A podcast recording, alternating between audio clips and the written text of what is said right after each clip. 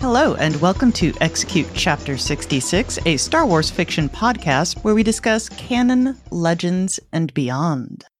Tonight we will be discussing the Legends book, Star Wars Dawn of the Jedi Into the Void. And that's a mouthful. Written by Tim Lebbon.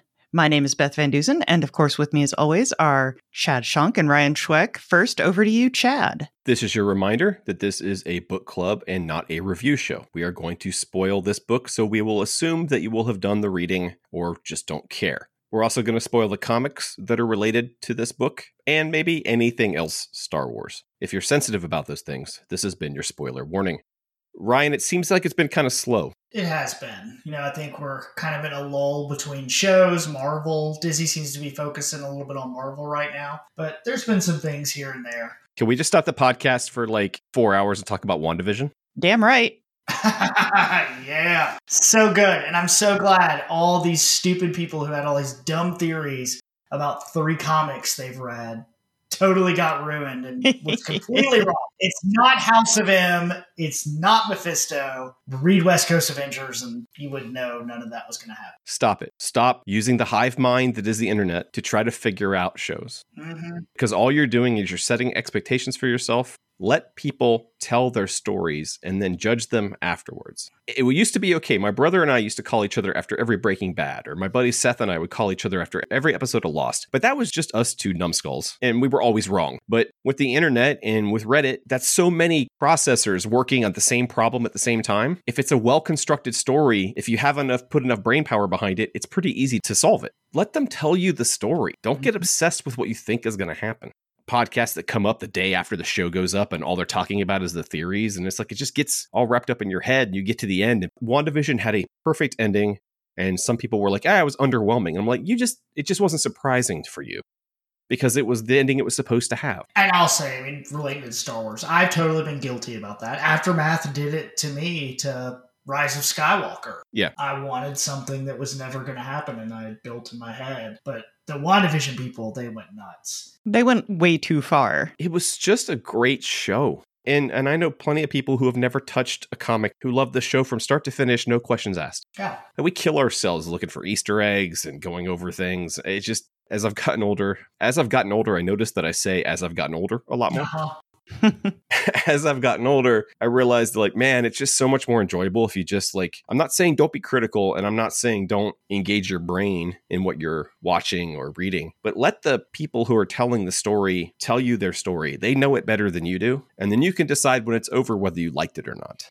Yeah. Telling people how their story is supposed to end and then getting into your head that this is how a story has to end, that's only madness. Screen Rant is clickbait. Stop feeding into the clickbait. I don't know, just just watch it, have them tell you the story and enjoy it. But anyway, go ahead. But WandaVision, uh, a okay. Let's go ahead and speculate on some Disney Plus then. Absolutely. Indira Varma from Game of Thrones has been cast in Obi Wan. There's been all sorts of ideas that people have thrown out on who they think she is, from Duchess Satine, and Satine's the big one. I don't think so. I Nah. I think she's going to be a version of Aline. Annileen. That's what I think. We'll see. I picture her as as Annileen's lusty Zeltron friend. Oh yeah, I didn't think about that. She could be. I, I don't think it will be Annileen. I think it will. It could be a like I said, a an Annileen substitute, like a character like that, Yeah. for lack of a better term, the the love interest for the show. Looking at her though, she wouldn't make a bad Satine. She would. So that's the only thing that gets me thinking about that is like I look at her and I put the headdress on her. Yeah.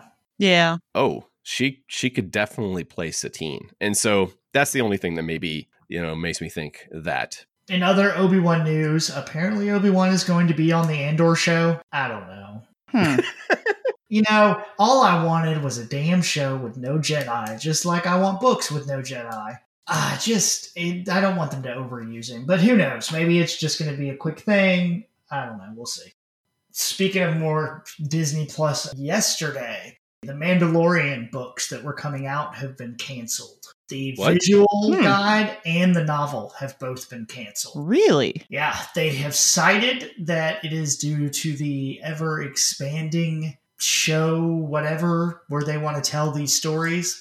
some people think it has to do more with Gina and possibly the character being in the book.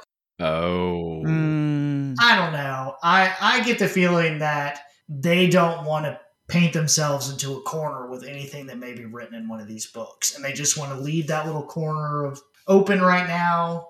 But the visual guide's an, like a nonfiction type thing. Yeah, the visual guide I can't figure out. But see, even like a visual guide that came out t- today, a couple of days ago maybe, has some like new Poe Dameron stuff in it. And so those visual guides, yeah, they've more and more kind of had little details in them. One of the not so secret architects of Star Wars is a guy named Jason Fry. Yeah. who writes all of those type of things, all of those those visual guides, the you know the Rebels one, all that stuff. You know, Jason has is responsible for a lot of the details in the Star Wars galaxy. And then probably our biggest Star Wars news of the last two weeks on an investor call yesterday. Disney CEO Bob Chapnick has confirmed Kathleen Kennedy is going nowhere. They are going to renew her contract. They're happy with her and they're going to stick with her, which is against what most people thought that she would step down. Her contract is up July of this year. I kind of wonder because she is the Lucasfilm CEO, and supposedly she is pretty involved with Willow and Indiana Jones that's coming out. I wonder if they won't keep her as Lucasfilm CEO and then kind of give Favreau or Filoni or one of them kind of how Geoff Johns has that kind of position at Warner Brothers where he Yeah, oversees the little superhero part of it. like a Star Wars czar. Right, exactly. But yeah, have someone who's kind of just the overseer of that property. You know, considering how much is involved in managing Star Wars as a property, hmm it's probably too much for someone who's also making Indiana Jones. And I could see them saying to Filoni and Favreau, like, "You still answer to Kathy, but it's your show to run." Yep. So that's all our news for the week. tonight we're talking about well okay let's back this up we're talking about a book called into the void it's from a, a series it was from a, i guess you would call it a new era that uh, lucas books tried to launch in 2013 there was a book and there were three comic miniseries i believe Yep. and it takes place at the beginning of the or not even at the beginning but it is about some of the very first jedi jedi we'll figure out how to pronounce it later I like to keep thinking Jedi.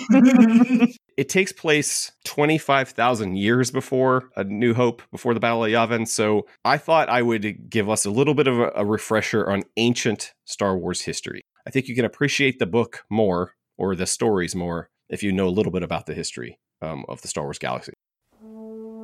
A brief history of what used to be the history of the ancient galaxy, but is now just legend.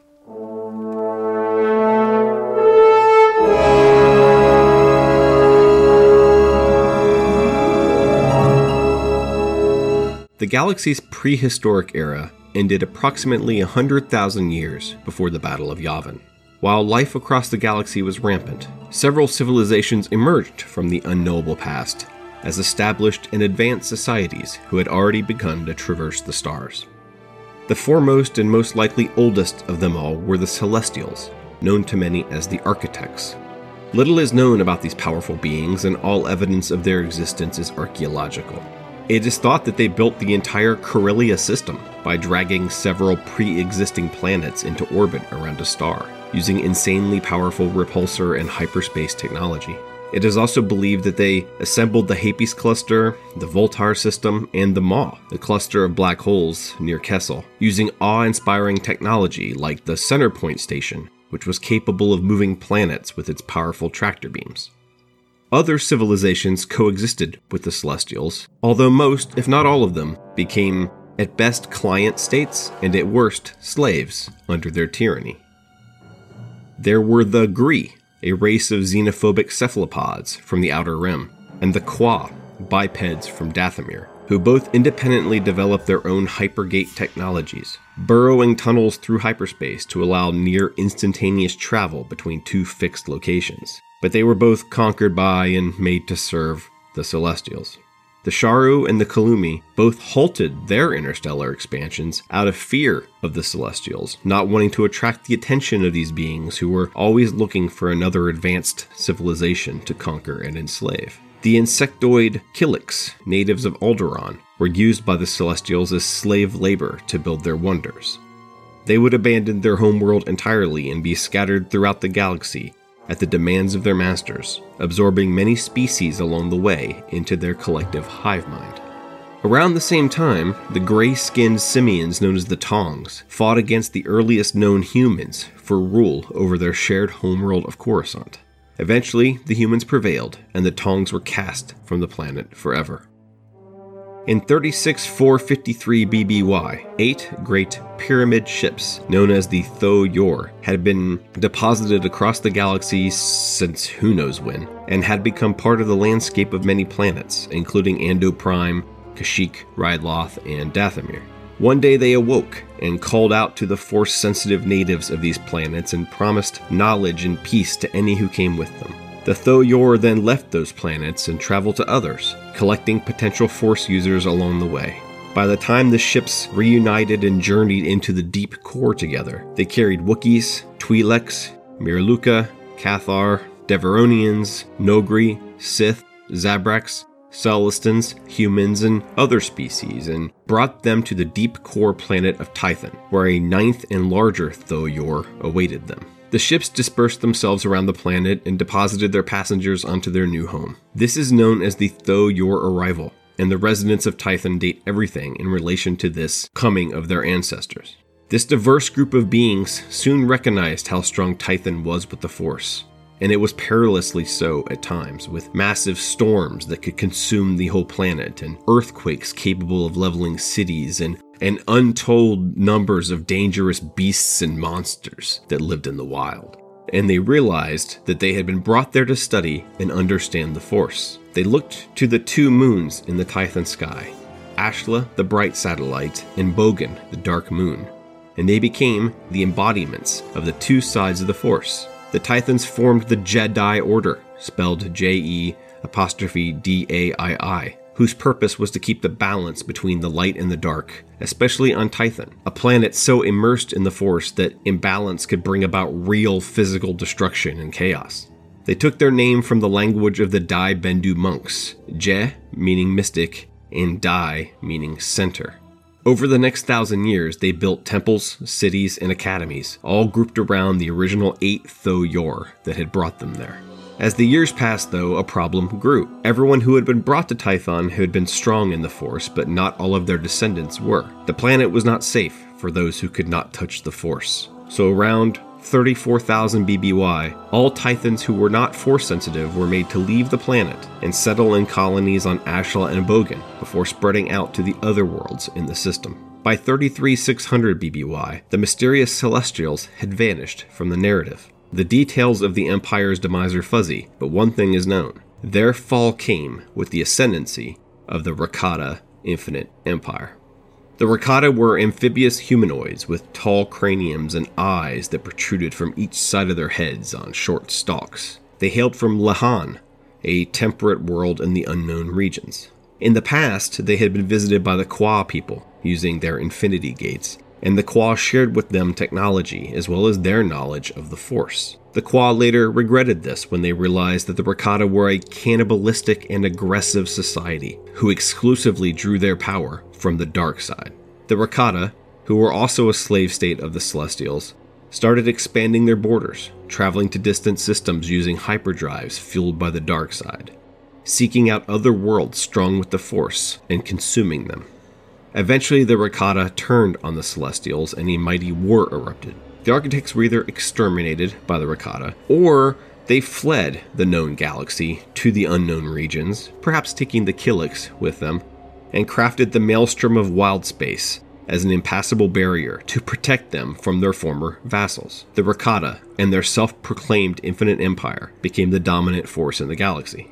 Many millennia passed under the rule of these fierce and merciless beings, their brutality only outmatched by their ambition and greed. Their use of the dark side did come at a cost, and they had to keep finding and exploiting worlds full of force energy to replenish their connection to it. To do this, they sent out their force hounds, slaves raised since birth to seek out these force rich systems and deliver them to their masters. This is where we find ourselves, in the waning centuries of the Infinite Empire. Just before the greed and endless ambition turn them against each other. Soon, their civilization will crack under the strain of civil war and slave uprisings, and a deadly, and some say engineered plague, will sweep through them, all but erasing the great and terrible conquerors from the galactic map. Although, when this story begins, they are still very much a dangerous and powerful entity. But their connection to the Force is slipping. For their empire to indeed remain infinite, they must find more worlds to sap of their natural energies, and they may just have found the most potent of all qualifying planets Tython, home of the Jedi Order for the last 10,000 years. By now, the Tythans have colonized every planet in their system, with the Jedi acting as peacekeepers, moderators, and when needed warriors, while the younger generations train on Tython at those eight Thoyor temples built so long ago. In 25,805 BBY, a war broke out between the Jedi and Queen Hydia of Shikaakwa, the seventh planet in the Tython system, known largely as a refuge for criminals. Known as Hydia the Despot, she led her armies in an attempt to take over other planets in the system, and ultimately made a run at Tython, where her life was ended by the Jedi and with it, the Despot War. Peace has returned to the Tython system, but not for long.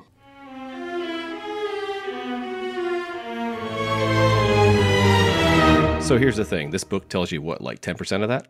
Yeah, I was going to ask, how would I know that? After having read this book, how would I know any of that? Most of it is more general Star history of Star Wars stuff that's been pieced together throughout the entire time. Again, I guess I said I should point out none of this even counts anymore. Yeah. This is a history of the galaxy I have in my head that uh, doesn't exist. So wasted real estate. the stuff about the origins of the the Jedi and the Thoyor temples, that stuff comes from the comic books.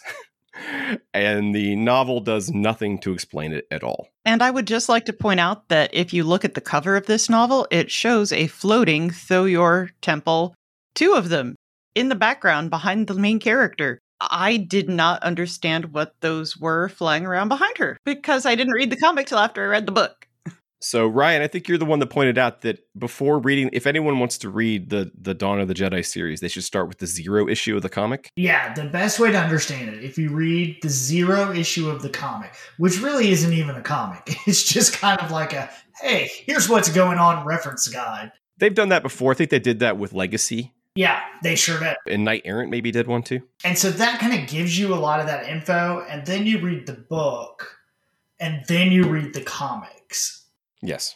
That helps because, well, one, the book pretty much ends right where the comics start. Yeah, there's a little bit of overlap. Yeah, it gives you a much better layout if you read the book before the comics of kind of what the temples are, why you go to different ones, and kind of where the Jedi are at during this. Into the Void is the only novel that came out from Dawn of the Jedi. We're assuming they meant to make more. Uh, it feels like I'll say this right away. It feels like a beta test for High Republic. Maybe Knight Errant was the alpha, I guess, because like there were a couple of times they tried to jumpstart these little eras that never quite happened. Yeah.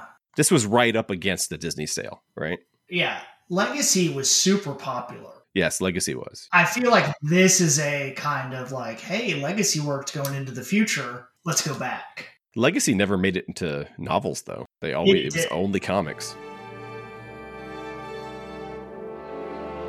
We meet Jedi Ranger Lanoree Brock on her Peacemaker class starship, returning home to Tython for the first time in four years. She is haunted by the dreams of her brother Dal, who died ages ago during their great journey, which is these guys' versions of the Jedi trials, and is not minded all the time alone in space with her obligatory Star Wars saucy droid sidekick. Roger, Roger. But she has been called back by the Jedi Council. They have a mission for her. I'm just going to warn you ahead of time Lanoree is kind of an asshole and it doesn't really get better.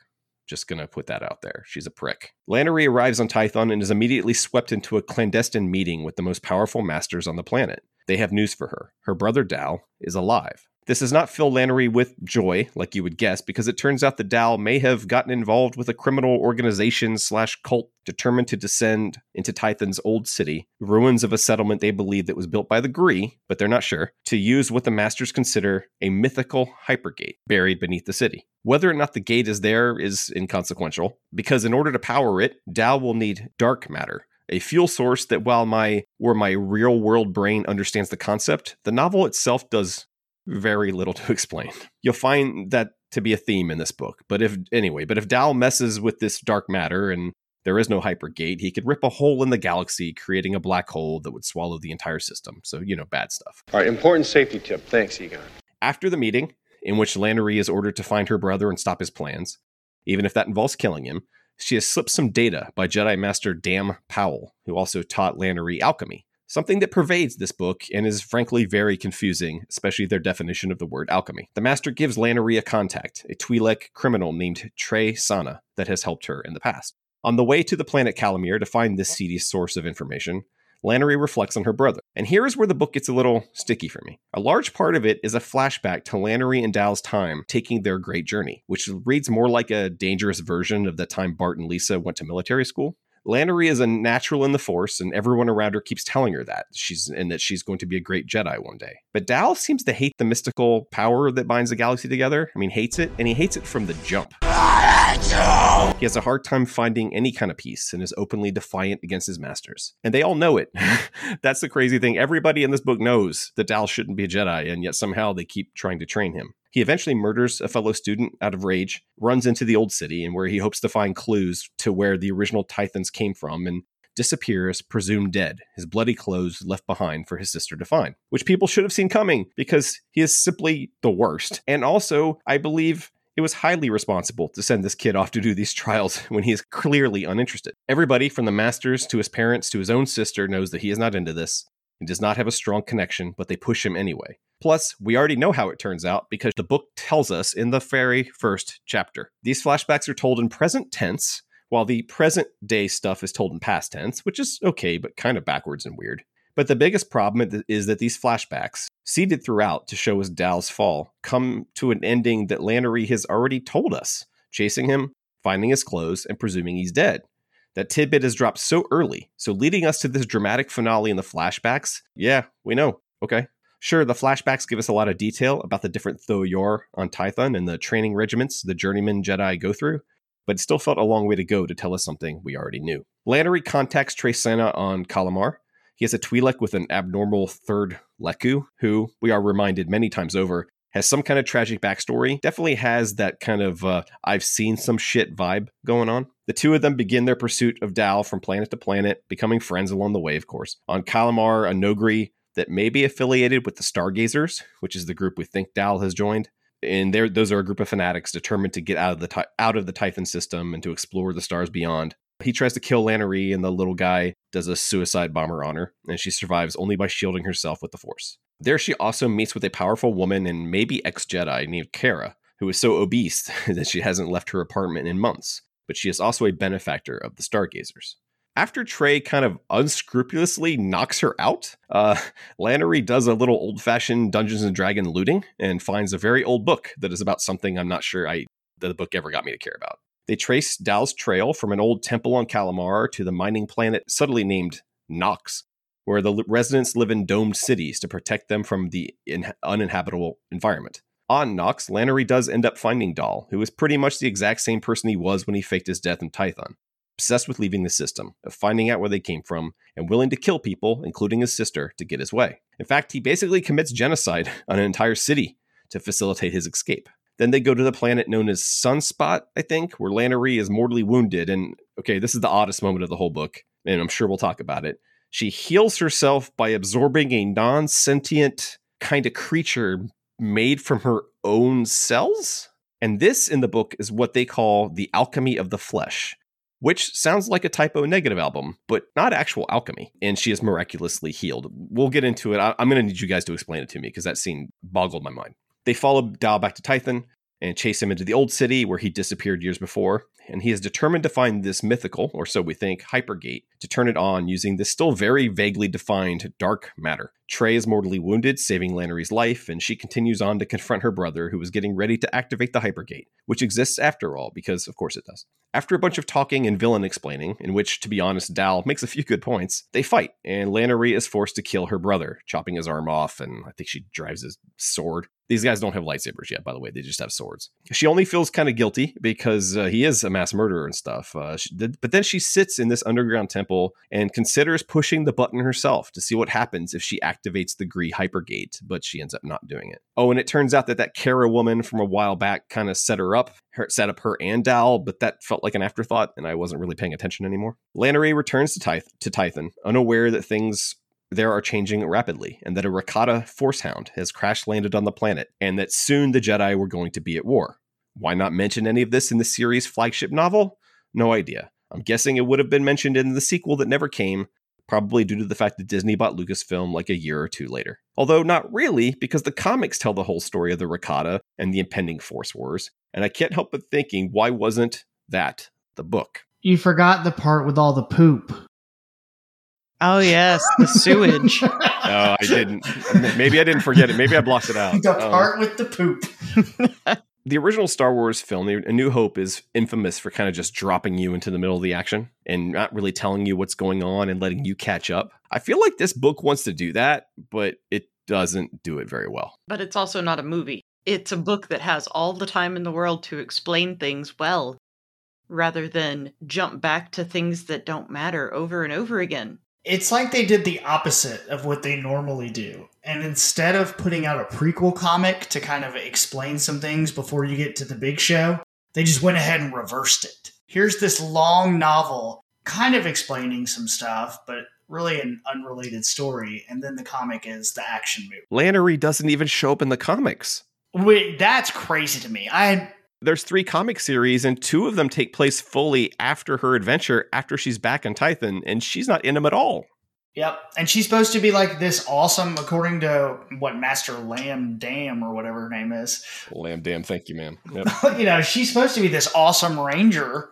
And yeah, she never shows up. The masters are the only ones that are consistent. It does remind me of High Republic. There was also the Knight Errant era that was also one novel and a handful of comics and never really took off. Uh, I think that was set about a thousand years, BBY, with that Jedi um, Kerra Holt, I think was her name. Having just started High Republic, I was kind of taken aback by the, uh, some of the sim- the similarity in spirit, if not actual execution. Mm-hmm. I like this kind of backstory they've created for the Jedi. I think it's interesting, at least. It's weird. Like the Tho Yor and all that stuff is weird, but we can talk about that more when we get to the comics. So we have Lanoree. Why didn't they want to make me like her? I don't know. I kept expecting her to die because she was so deeply unlikable. Like she would give her life to save Tre or something. Instead, she just leaves him. like, she gets to the point and she's like, well, he wasn't dead yet, but I had to leave. And off she goes. I'm gonna heal myself with my force blobfish that I made, and uh, you know, you're just on your own, sucker. Sorry. She had to go cut some more heads off. Because if there's one thing you learn in this book, Lanoree loves to cut a head off. So many heads. So many heads. They, ha- I mean, they don't, said they don't use lightsabers. They use just really nice swords. in this, and then in the comics, you get lightsabers. It's like, here's what you want, people. Excuse me, force sabers. They're Force sabers. They're force sabers. Yes. She's just so abrasive and thuggish at times. Mm-hmm. in the way she handles people. She threatens people a lot. Now, it's worth noting these Jedi are not dedicated to the light. That is not what this Jedi Order is about. They embrace the light and the dark at the same time. They use both of them. They just attempt to keep them in balance. And you can go too far into the light. Yeah. If you go too far, they send you up to Ashland. And I don't know what you do on that one because we never see. But That's like a hippie commune. You don't need to see that. Now, what this what this is all leading to in the grander history of the Jedi is that after the events of this, and there's and when we talk about the comics, after the Force War that happens, there is a schism in the Jedi, and a, a bunch of Jedi who decide that what they should be doing is focusing exclusively on the light, kind of break off from what this from this Jedi Order, and they end up becoming the dominant Jedi. So, so this kind of is the beginning of how the Jedi became so became purely beings of the light side. Well, and I was very confused for a while too because some of the descriptions and the way she was talking about herself, you know, being recognized as a Jedi, it made it sound like they were a race. But then they have all these other species there. I'm like, wait, are they a race or not a race? Because they make it sound like, oh, they'll recognize that I'm a Jedi, even though I've covered all my stuff up that shows that I'm a Jedi. Yeah, she's got a badge. She covered up the badge. By far, if you have not read the comics or listened to anything or read anything, by far to me, the most confusing thing about the book was we are 25,000 years in the past. We are in a system where light speed travel, hyperspace has not been created yet. And yet there are species from all over the galaxy in this one system. When you go and read the comic and it goes, oh, yeah, by the way, they brought all these people together thousands of years ago and brought them here to be Jedi, then it makes sense. Well, hold on, hold on. I wouldn't say it makes sense. It does not make sense. There's an explanation, but I would not say that the stone pyramids with the imperial signal on it, signal on it, that went and just picked everybody up and dropped them off. that was sense. interesting in the comics, yeah, that the Imperial symbol is the symbol on the. Uh, Also, they shoot lasers now. that was my favorite in the comic. All of a sudden, they start shooting lasers.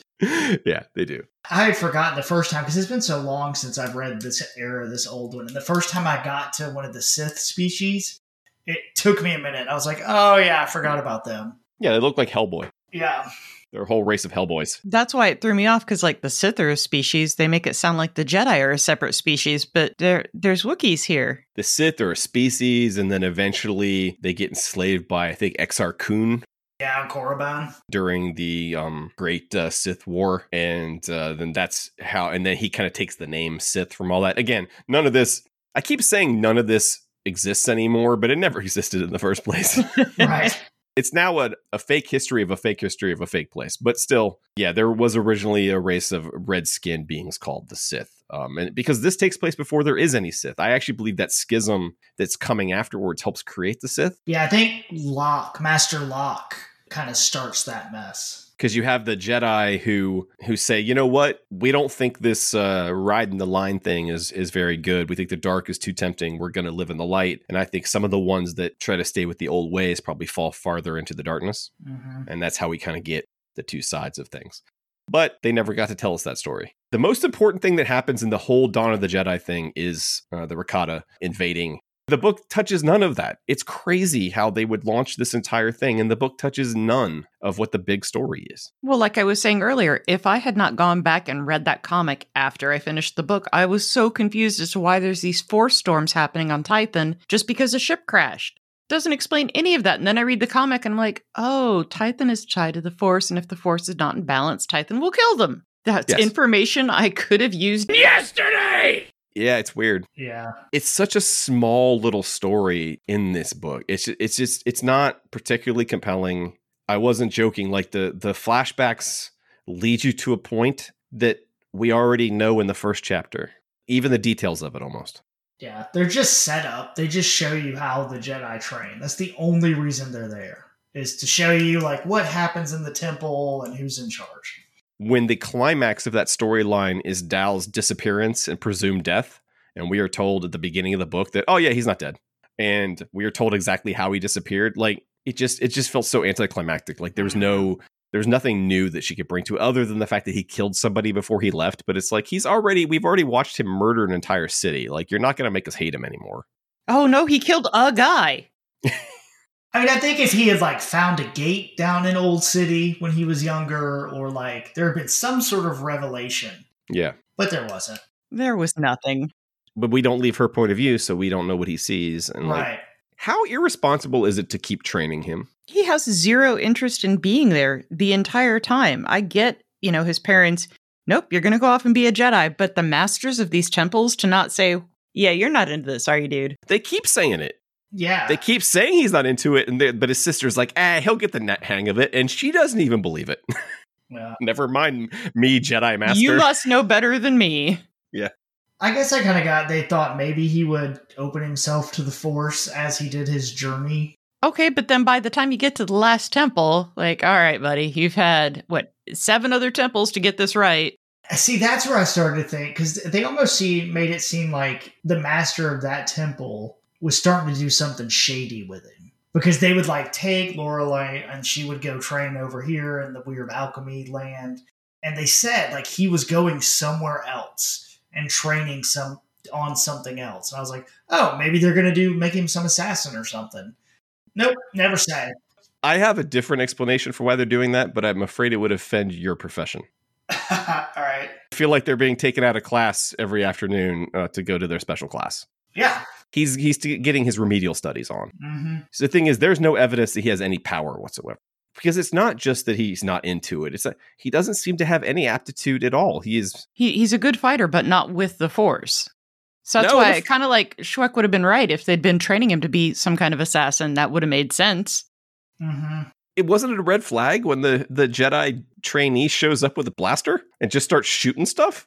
Yeah, I think after that first incident, it would have been like a uh so time to get real here. At least lock that blaster in like the principal's drawer until the end of the semester. Oh, What I understand is too, they never really explain why he hates the Force so much, and he's angry. Like you're a Yeah. slave to this. The Force controls you. Blah blah blah blah blah. What did the force do to him? Yeah, he grew up with these nice artist parents, and everything's cool. Like there's no point where they where he essentially becomes radicalized. You would think there would be something that would happen.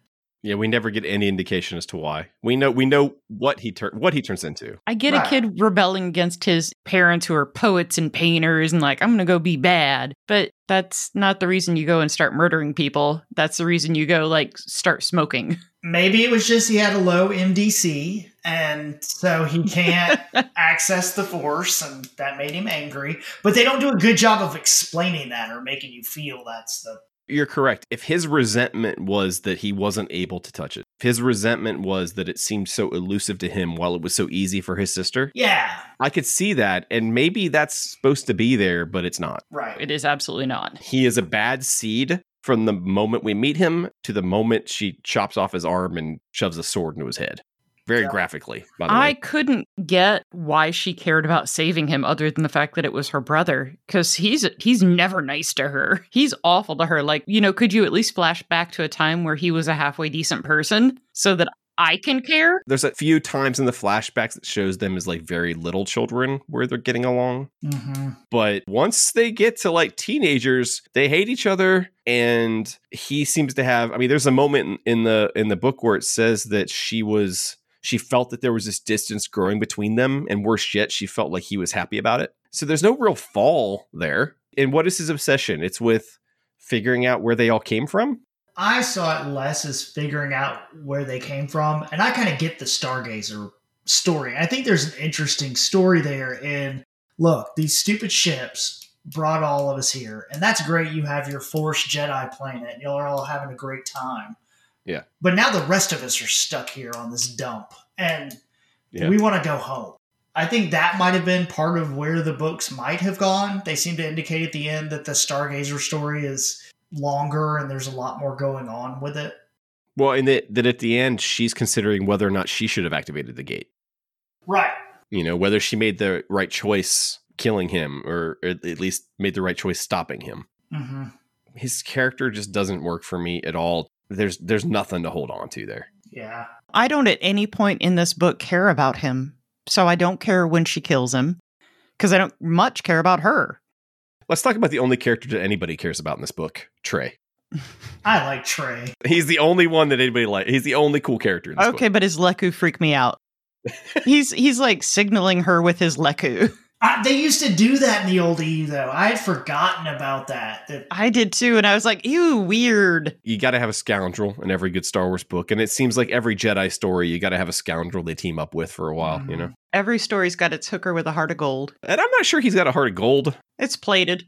he just wants a way out. That's all he cares about. And okay, before we get too far into Tre, how weird is it that Jedi are basically experimenting on other life forms? well they're not good guys yet i think that's one thing people have to understand with this they're not really good guys yet It still seems so messed up that because even Oh, it is. Lanoree is kind of disturbed by the fact that her master's been toying with his brain and Yeah, well, she's got that crap in her closet. Sure. Well- All right. Okay, lady. They make it a point to say that crap in her closet is from her arm, which is gross. but it's got one of her eyes. Yeah, okay. Uh, uh, screw it. Okay, we, we like Tre. That's fine. So, um, I don't even remember. Does he die? no, he No. gets real sick at the end and was vomiting everywhere. No, but then he gets sh- he gets and shot. then he though. gets shot. And then she drops him at a temple. Yeah. At the end, they're like, and he was fine. And you're just like, wait, what? Yeah, he had a hole in his neck. Yeah. Once the brother was dead, I kind of checked out. What was up with the the alchemy thing? Anybody? So, They don't know what alchemy means? well, there's other alchemy they talk about in the comics, which makes a lot more sense. Like, there's like they're they have all these different rooms in the uh whatever I can't remember what that temple's called. Rancor dragons. Yeah, they're making all this junk. There's chemical alchemy they're doing. I'm blah, sorry, blah, but blah. Rancor Dragon's named Butch. Also, how did the Rancor get there? Did the Tho Yor pick up a Rancor on the way too? Sorry, And, we'll get and to a that. dragon. and a dragon, a crate dragon. I'm guessing like maybe it was a Noah's Ark situation. So when they left Dathomir, they just took a couple of Rancors with them. I guess so. So force alchemy. It, it appears that they are like experimenting with keeping their own cells alive outside of their body and growing them. And she's real good at it because they talk about when she first sees it, these guys just have blobs of living cells, but hers has like a gross little arm. She has like a little Kuato. and now, how the little Kuato saves her life, I'm not real sure. she just shoves it in there. That's some dark side shit. I'm sorry. That's super dark. And they say it is. Yeah, it's definitely dark side, and that's why she hides it. And old Lamb Dam or whatever his name is, like, It makes that force whip seem pretty tame, by the way. yeah, That that one girl was that's rocking in High Republic. Like she Yeah. was growing a she was growing a second her in her closet. You know.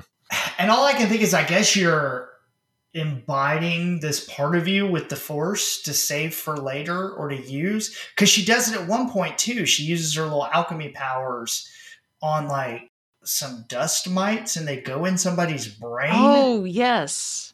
yeah, and she makes them forget. And but for a minute, I think, oh, it's just you know how we're going to do a Jedi mind trick, and she's going to erase this memory for the last hour. No, no, no. She's going to erase everything of who he is, and maybe it will come back. I read that. I was like, whoa, we're a little dark. Again, she's an asshole. Yeah, They all are. Like I, that's not necessarily a critique. Her being unlikable, I do have a problem with the fact that they're not good guys. That they are. They use their powers in ways that you know our, our Jedi, uh, you know, old Republic Jedi would not appreciate or approve of at all. Lots of Jedi mind tricking. Not just mind tricking, mind control. mind twist. That's what he calls it. The mind twist. Force punching. That's the other big one in this book. I love Okay. the term force punching. they force punch like a thousand people. Every time I read that term, I laughed to myself. Force punch. I'm going to be honest with you. I couldn't come up with a better way to describe it. I couldn't come up with a better way. Like it's a force punch. What do you want? We call it a force push, and we don't laugh. I just pictured like you know when Hal Jordan makes the Green Lantern the little Yes. boxing glove, a shield come out of his ring. That's what I imagined every time. Oh, it was the Force. See, I was trying to figure out what combination of buttons I had to hit in Street Fighter. Yes, me too. You gotta, you gotta, you gotta roll the stick forward. It's kind of a. The most of their fighting consists of force punching. I did like that the fighting was a lot more physical because they didn't have lightsabers as much, but the fighting was very physical, Yeah, using the Force to punch each other, to shove each other, a, a lot more than you see later period Jedi do, where they've t- seemed to have taken on this, uh, or at least adopted a duelist attitude. a lot less flipping. These Jedi don't flip very much. It's hard to talk too much about the book itself because it seems so inconsequential compared to the comics. it really is. The book was okay to me. It was It was fine. it was all right. But then I went and read the first issue of the comic tonight and I was like, wait, what? Why wasn't I reading this all along instead? when I was skimming back through the book to write my synopsis, having now read the comics, I was like, oh, oh, oh, oh, yeah, that's what that is. Okay. They never explain what a Tho Yor is. They just keep saying the term. hmm I, I almost stopped reading the book and canceled the show when it was like, oh, yeah, they're hanging out with Wookiees and Sullustans and Twi'leks and Noghri in this system that no one leaves. Where where are they all coming from? This is so stupid. And you know, the comics at least fix that. There were three comic series. Do we know? Did they come out after the book? They come out kind of simultaneously. The first one is Force Storm, which is five issues, and that starts in late 2012. So they kind of came out about the same time. Okay, so that's actually before this hit shelves. Yeah, Ah, okay. So if you were reading them in real time, you probably would have read if you read comics. Beth reads the books but doesn't read the comics that often, so that's not a given, right? Right. Right. You would have known a little bit more. I just find like her story is so displaced from everything else we learn about this period and and is by far the least interesting thing in this little era th- that they came up with. So let's talk about the comics. There's Force Storm, The Prisoners of Bogan, and then The Force War, I think are the three series. Yep. I am only on issue four of the Force Storm, so I am not that far in, but I can tell you already, I'm like, wow, this is way better than the book. Well, it was written by John Ostrander, Yep. And he brings some other people in here and there. but Ostrander had written has written a lot of Star Wars comics. I mean, he was the main writer on Legacy. hmm Yep. and also wrote some Old Republic stuff. Ostrander's written a lot of Star Wars, so I, I, it didn't surprise me to find it a little more familiar territory uh, when I got into the comics, just because of who was who was writing it. This entire story is about the Jedi having a run in with the with the Infinite Empire. That's not in the book at all. That's what all of the comics are about. Kind of important to the time period. So as we get to the end of the the novel, Into the Void, which I still again I don't quite understand the title. I don't know what void. I guess the deep city is the void, the old city. He was going to open up the Hypergate. All right, fair, fair. It's still generic, but fair. Also, Hypergate does not line up to what happens in the comics, but we'll get to that. So as she's coming to Tython near the end of the book, she can't land there because they're having this giant force storm. And it turns out that giant force storm is the plot behind the first comic. So the first comic book is actually happening while she's in orbit around the planet. We meet a force hound Gish, gish, gish. who works for the Rakata. We we meet the Rakata. We first heard about them in Knights of the Old Republic Yeah, they're mentioned in that. because I know the idea of the Infinite Empire goes back forever. Right. So we meet this force hound. We actually meet a couple of force hounds. It's so funny. Like the comics also have this kind of running sub theme about these two force hounds that were kind of raised together that are kind of in a parallel to me with Lanoree and Dal, hmm and they're much more interesting. Oh, way more. Xesh is sent to Tython. The Rakata need to basically, I don't know, it's like they're the Skeksis from the Dark Crystal. and maybe the Spaceballs, where they have to go from planet to planet and suck up the air or the force or whatever they need to replenish themselves. I couldn't figure out exactly how they did that. By eating them, apparently. I just saw them killing a whole bunch of people. Like they pick out all the force sensitives and kill them. And eat them. Mm. yeah. Can you call it a cannibal if it's a different species? I mean, I'm thinking they're sucking up midichlorians. Yeah, I could see that. And part of what they do is they, when they go to these force sensitive worlds, they steal a bunch of people and then they put them in these pods and they Oh, that's right. they yeah. make them slaves and then they suck the dark side out of them. It is like the Skeksis. Yeah. And that's how they power their ships. That's how they power everything is through these people in these pods. yeah, and then Neo shows up. We we get it. We've seen it. Yeah. Welcome to the real world. They do admit in the in the comic though that they're losing their grip on the dark side, right? They're losing Yeah. their grip on the force. An important thing to note about Xesh, he has a laser sword A force saber. that our Jedi have uh, never seen before. And don't know how to work. Yeah, and and apparently, and here here's a crazy little detail that we learn about the the force saber that will become the lightsaber is that they can only turn it on by getting angry. You gotta put your hate through it. And uses a crystal though. Like it it apparently that's all that's in there. It's a shaft with a crystal in it. And then you just get real angry Shaft. and grow your laser. Uh, sorry, I'm 12. Once they take his his force saber from him, only a few of the others are able to use it, but then they learn how to build more. You know, towards the end, that's part of what leads to the division is the Yeah. Jedi decide we're not going to use this anymore. Master Lok goes, Nope, I like this thing. And I mean, they were very clearly setting up lots of big things to happen past this. Like the end of Yeah. the comics, Master Ryu like says she opens a holocron. She knows why the Tho Yor brought them there. The whole point of it.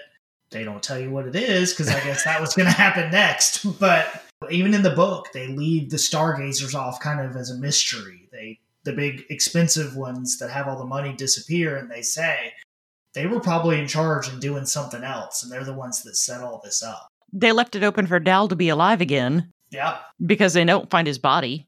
But what's so weird is Uh, She cut right into his face. Like Yeah. literally cut right into his face. Right, they were very graphic about how she killed her brother. They also make a really strong point about, well, you know, they went to retrieve the body and it wasn't there. Oh, it must have just been predators. They wouldn't have mentioned that if it wasn't a setup. That's a good point. I think they were yeah, they were setting up for this kind of wider conspiracy, I guess, that she'd be chasing. Yeah. That would eventually tie into the bigger story with the with the Rakata. And what I can't figure out, so the whole book is, you know, him trying to open the Hypergate that doesn't line up to where the gate is in the comic. By the end of the comic, they open the gate. Like, mystery solved, we've got it, we know how to do it. Now they destroy it. But so then I couldn't figure out, like, if there were to be a second book. I don't know. I, it felt weird. It felt like the book wanted to keep going in a direction of gates and all that stuff with the Stargazers. And the comic kind of ended that and said, well, we got that answer. Well, they probably didn't have time to write a novel before the buyout was planned. The MacGuffins in this book perplexed me, and I did not care about them. I understand the idea of the hypergate, and I think that could be interesting. But like, can you tell me what the dark matter was? What form it takes? How it's transported? What what they're so afraid of with the dark matter? Like, I get why you'd be afraid of it. It's anti, it's basically antimatter. It was a cube. Yeah. It came out of the ground and they put it in a machine, and that machine did something. In the very first chapter, it was like he'll need dark energy to operate it, and I'm like, what's that? Please explain more what this is because this isn't something that we talk about in Star Wars at all. I mean, I guess the dark energy could have done it, but I mean, they opened the gate in the comic, and it's cool. Nothing happens. Like, Okay, I thought the world was going to end if they opened the gate, though.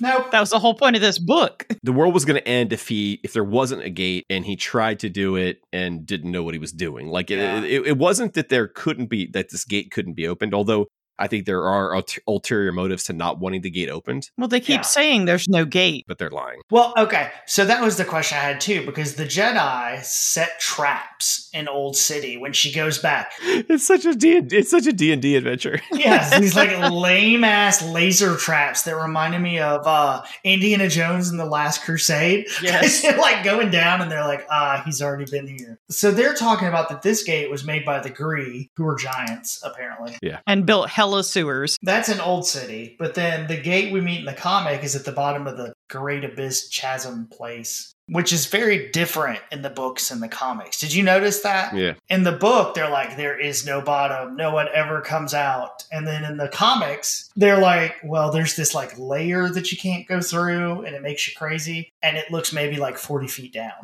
so Well, I mean, it's got acid pools. Maybe it makes you crazy with the acid pools. yeah. By the time we got there in the comics i had decided to give myself over completely to the comics. Had completely forgotten any, any of the details from the book because i was like ah this is so much cooler. The book they like look down this hole and there's like storms down there because it's so deep. It's a little inconsistent. I choose to i choose to go with the comic on this one. Yeah. I believe the idea of the Force War was something that was already established that had been mentioned in other things because I got a lot of my information for my little recap or my history lesson from my Star Wars encyclopedias, my Star Wars Essential Chronology, and the Star Wars Essential Atlas, all of which were printed before Dawn of the Jedi. And they mentioned the Force Wars in those books. Uh, they mentioned a lot of the things from this story in a very vague way that just the Infinite Empire came into contact with early Jedi, that there was a thing called the Force War, where it was kind of the first war of that could be seen as dark versus light. When you read the comics and how it's broken up, all of a sudden it starts jumping like crazy. I think between the first and second book, a good year goes by, and obviously, very important plot things happen. And you get just a really small narration box. And so it feels like they were like, all right, we got to wrap it up because Marvel's about to take over the comics. Because the whole thing was leading up to this Force War. Right. And the war is real quick. Now they talk about there was lots of battles on different planets. You hear that the other planets kind of come in and out of helping them, but you don't see any of them, which is odd for such a big thing. So yeah, I think they they just knew they had to wrap it up and he wanted to tell the major beats of his story. And that's what it feels like. It feels like we're seeing the major storyboard beats of what was supposed to be a years long thing.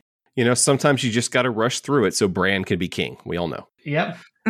Yeah, it definitely it definitely feels that way. Um, that they that they they had something bigger planned. I did like when you get to the Force War, which is a terrible name, but I did like when we got to that that it kind of did set up a template of two dark Darksiders leading one side. There was a very kind of master and apprentice Sith thing going on with the two guys, even though Uh-huh. there's no Sith yet. They're not quite dark Jedi, but they have embraced the dark side, and one's more powerful than the other, or more, you know, knowledgeable than the other. And it really does, in a, I think, in a fairly subtle way, does kind of show you a relationship we're going to see later with Exar Kun and Ulic Qel-Droma. And um, and then obviously in more modern and Darth with Darth Bane and Darth Zannah. So I, I thought that was kind of neat that it did kind of set up like what the battles between the dark and the light were going to look like for you know millennia to come. And they kind of set up the language with that relationship too. At one point, Lok says something about "You'll call me master" when he gets mad, and that part's kind of neat. Thing is, it's all very interesting, but it's not like the world building is interesting. It's too rushed. I think you give this story a really long birth and let it play out a little more, and it's better. It's just so weird that like you go from the Force Storm to the Force War, and like Master Lok goes from being locked up on Bogan and them thinking he's crazy to like the next comic he's leading the army and is the general. Yeah. Yeah. and they don't really talk about it. They just say, "Yep, he was right. He had this vision. He was right. Come on down and lead our army. Here's your lightsaber. You just gotta hate really hard into it." The entire second story, The Prisoners of Bogan, is about Lok and Xesh. Oh yeah, that's from those two. Yeah, It's their middle story about them kind of becoming this kind of duo. And yeah, Lok had this vision of basically the war to come. And everyone thinks he's crazy. And he went to the dark side. He went nuts. And so they stuck him on. So when someone goes to the dark side in this world or too far to the dark side, they just shove him up on one of the moons and tell him to sit in the corner and let him know when you, their hissy fit is over. Basically, what I tell my daughter when I tell her to go sit on the stairs until she can be a rational human being. They kind of put him in timeout, but they then they put two of them up there at the same time who meet and become this duo. But everyone's like, yeah, maybe his vision was correct, but he's still been crazy.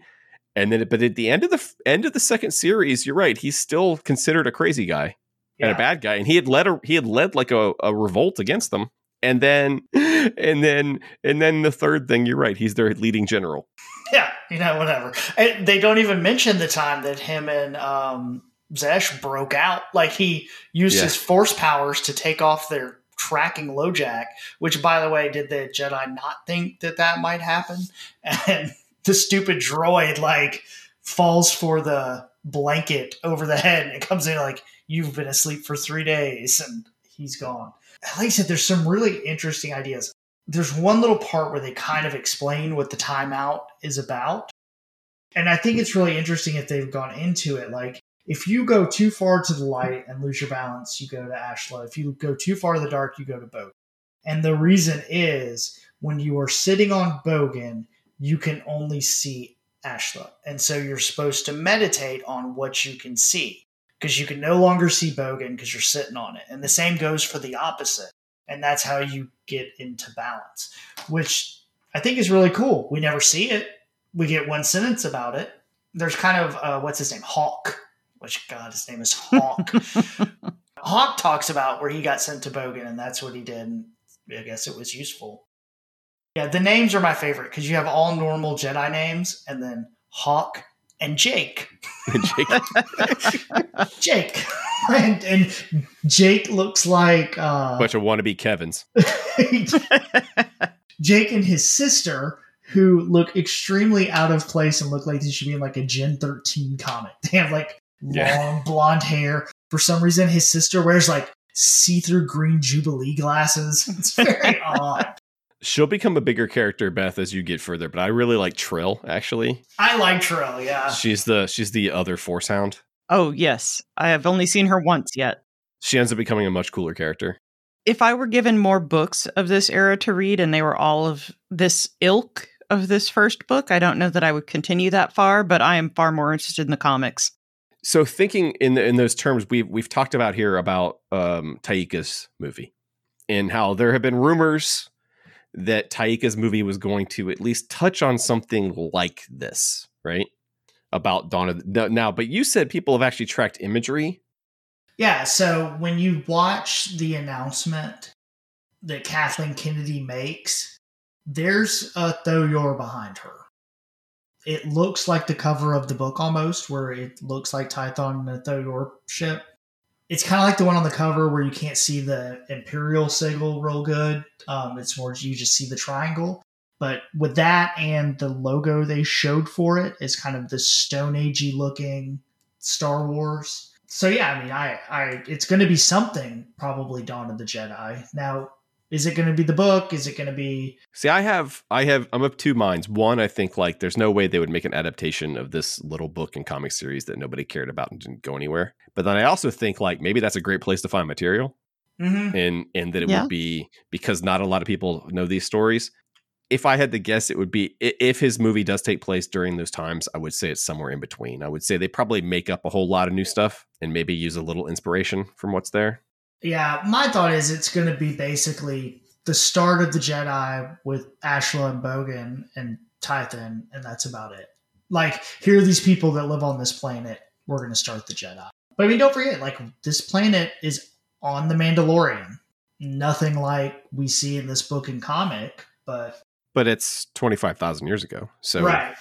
you know, I, I, yes, we did see Tython on the Mandalorian. That's where Yoda sat in that little uh, light tube and meditated, and so so it, that has been established. Um, I don't know. It, it it seems unlikely to me that it would be like an adaptation of this story, but it could be inspired by in the same way that a lot of this other stuff could be.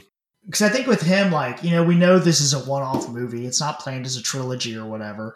So the book is almost too little story, and Yeah. the comics is way too much. But there are some, and, and you're better with these things than me, Ryan, because you're just you're both of you actually are just because of my memory.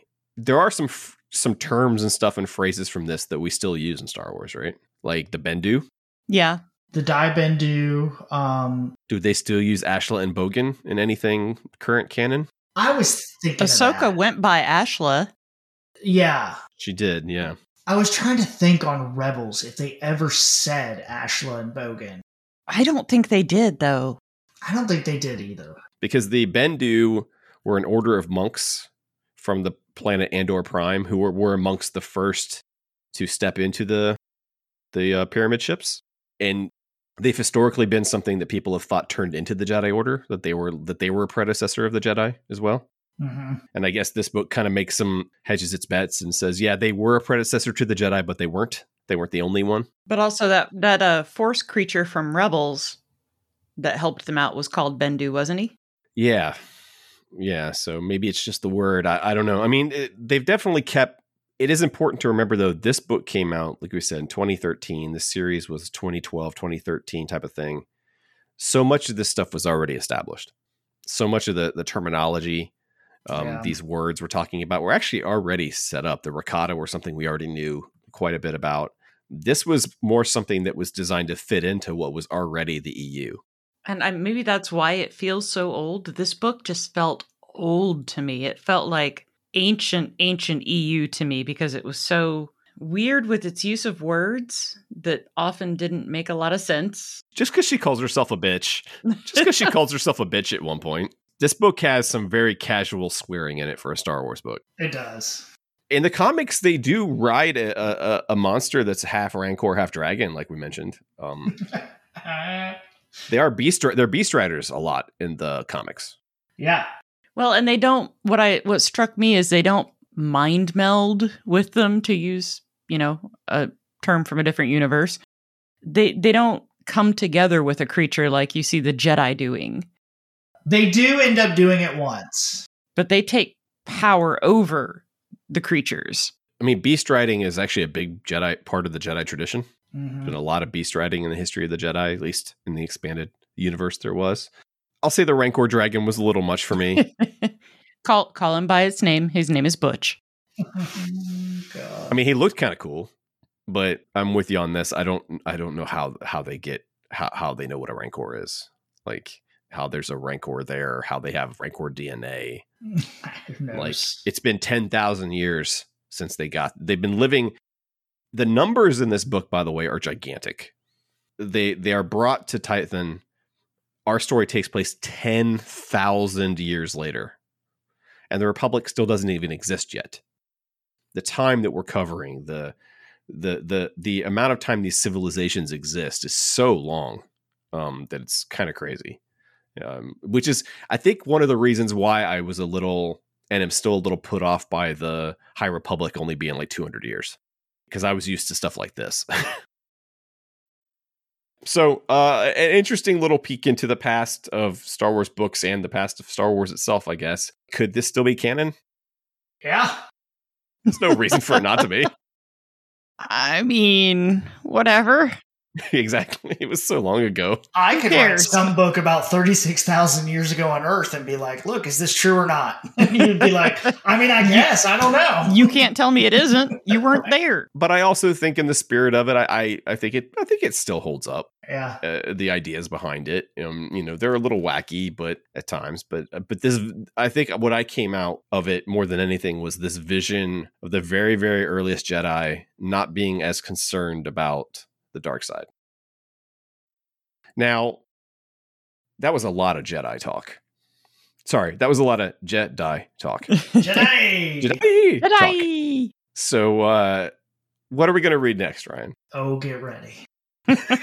get ready for an approximate hour and a half of me gleefully talking about what may be one of my new favorite Star Wars books. Oh, I can't wait to start reading it now. Victory's Price, the final Alphabet Squadron book. Spoiler wor- alert, the words Jacen Syndulla are written in this book. Oh, now I got to start reading it. I know people listening and my co-hosts are used to me talking too much, and I get that. I get that. Trust me, I know that won't be a problem next week. Uh, Oh. next next next episode will be all Ryan. It will be the Ryan show. We're not going to be able to stop him. I'm already halfway through my second reading of this book. I was Wow. worried you weren't going to finish this book because you were too excited about Victory's Price. It's so awesome. We were still talking about this book when you were like, yeah, Victory's Price is awesome. Like, dude, read the other book first. And you're like, "Ah, I'll finish it eventually. I got to read Victory's Price first. yeah, no, I'm I'm looking forward to it. You know, I'm I'm probably the the least excited about Alphabet Squadron out of the three of us, but I'm still very. I'm excited to see where it's going because the second book was so much better than the first. And then after that, we're going to take a ride to the future and um, check in with Captain Phasma. Hopefully, you'll be pleasantly surprised, Chad. I'm still waiting to find out who this Captain Phasma is. I was told they were going to be a character in Star Wars, and you know they didn't really make an impression on me. So I'd like to learn more. Do you like mining? There's a lot of mining in that book. I don't mind mining. I'm okay with mining. Nobody minds any spice, just so you know. All right. Well, thank you guys so much for this. Uh, it was a real eye opener tonight for me, and uh, I will be reading more comics. And thank you, everyone, for joining us as well. And we will see you guys soon. Today.